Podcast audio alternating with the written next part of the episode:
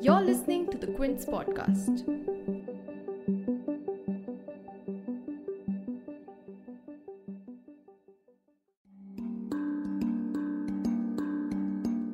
A 10 wicket thrashing at the hands of Pakistan, followed by an 8 wicket loss to New Zealand, and pre tournament favourites India are staring at a dangerously early exit from the 2021 T20 World Cup.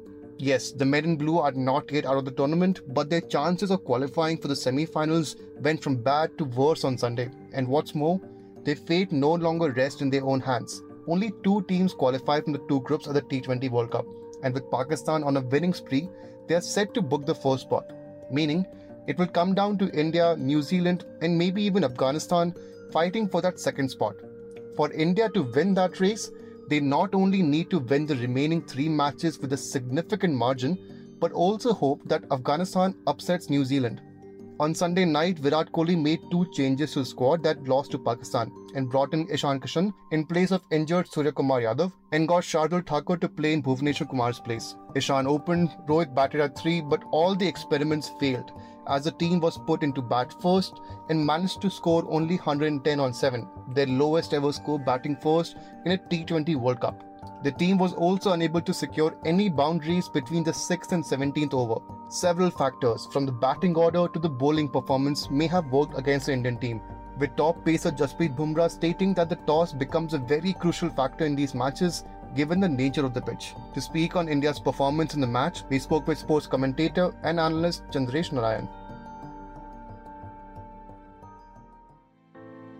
You're tuned in to The Big Story, the podcast where we dissect the headline making news for you, and I'm your host, Himmat.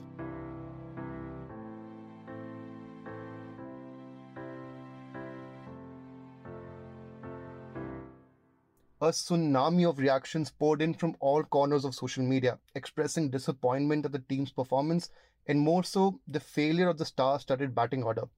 Even former cricket legends like Virender Sehwag tweeted saying that, quote unquote, India's body language wasn't great, poor shot selection. And also, Irfan Pathan criticized the reshuffle in the playing 11, noting that a change in the lineup cannot deliver instant results and that he was surprised that such decisions were taken. Even Captain Kohli did not mince his words in the post match presentation, saying that his team was not brave enough with the bat or ball. So, what went wrong? What were the root issues for India? Well, to start off, the batting order.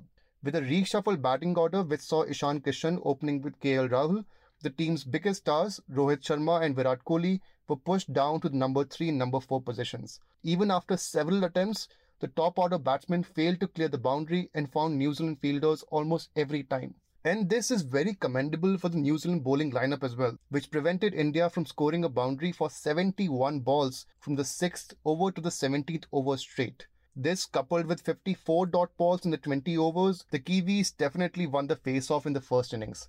Sports commentator and analyst Chandresh Narayan said that Kohli and Sharma must open for India in a tight format such as T20 so that they can find the mileage in the first six overs and set up the game for the rest of the order. I've been hammering this point since uh, a very long time that, you know, Virat Kohli needs to open the batting if he doesn't open the batting, in my view, he doesn't find a place in the playing 11 in T20 cricket.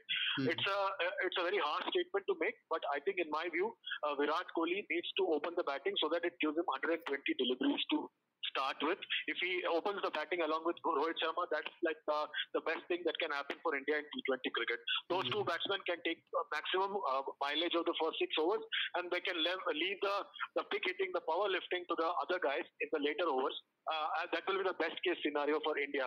Virat Kohli himself said in March that he wants to open in the T20 World Cup, but somewhere along the line, the conservative approach that we adopt in Indian cricket, uh, that came to the fore and Virat Kohli was pushed back down the order. He's a great number three batsman in one-day internationals. He's a greater uh, batsman at number four in Test match cricket, but in T20 cricket, his position is at the top of the order. It's not just for him. You look at the other batsmen of his type, like you know Steve Smith is struggling for a place in the T20 11. Mm-hmm. Joe Root doesn't even find a place in England's T20 squad, in spite mm-hmm. of being the best batsman across formats for uh, England. And uh, you see Babar Azam, if he doesn't open, he can't find a place in that uh, T20 lineup for Pakistan. So the same thing applies to Virat Kohli, in my view. Another issue is the pitch itself, which results in early moisture and then dew later at night, making the conditions ideal for bowling first, but not batting. In both matches against Pakistan and New Zealand, India was made to bat first, giving the chasing team a favourable pitch. Even Bumrah, the only Indian bowler to pick up any wickets in this T20 World Cup, said that once you lose the toss, the wicket changes in the second innings.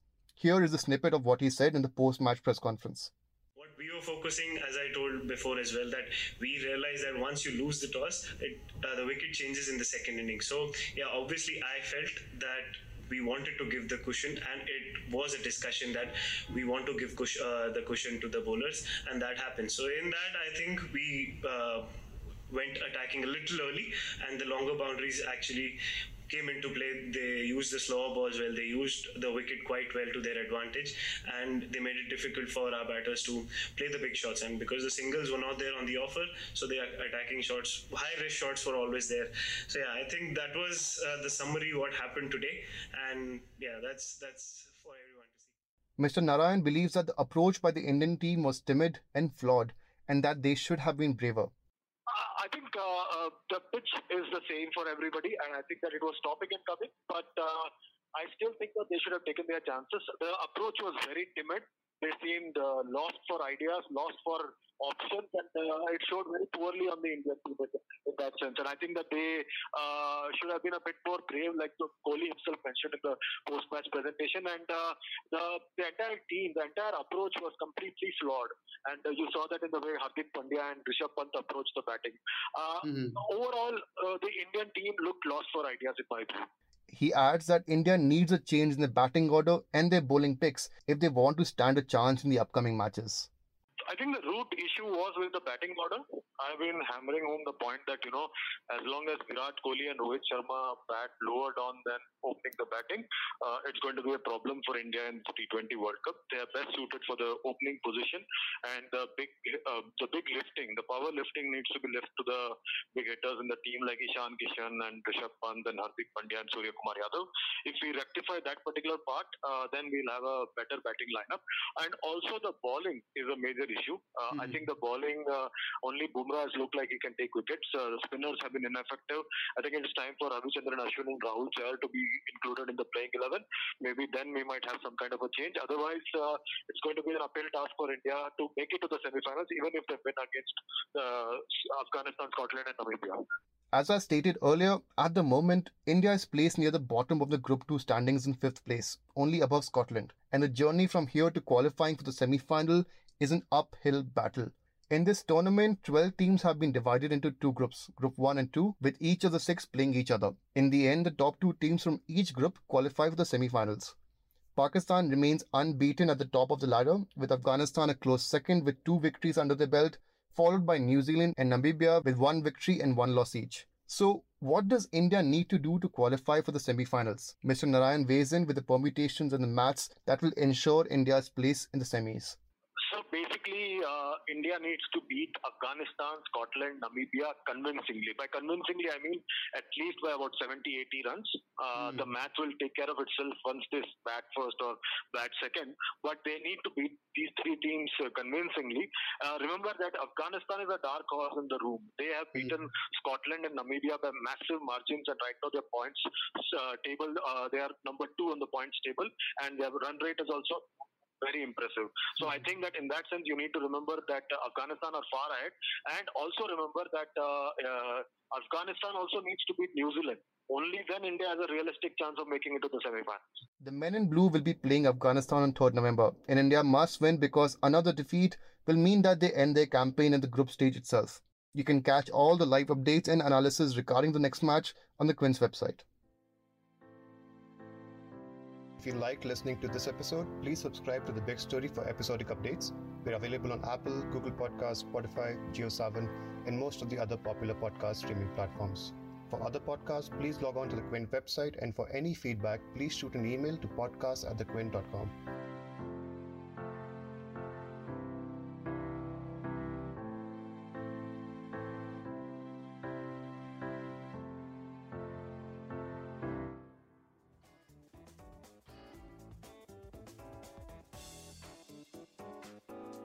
Thanks for listening. Log on to the Quint's website and check out our other podcasts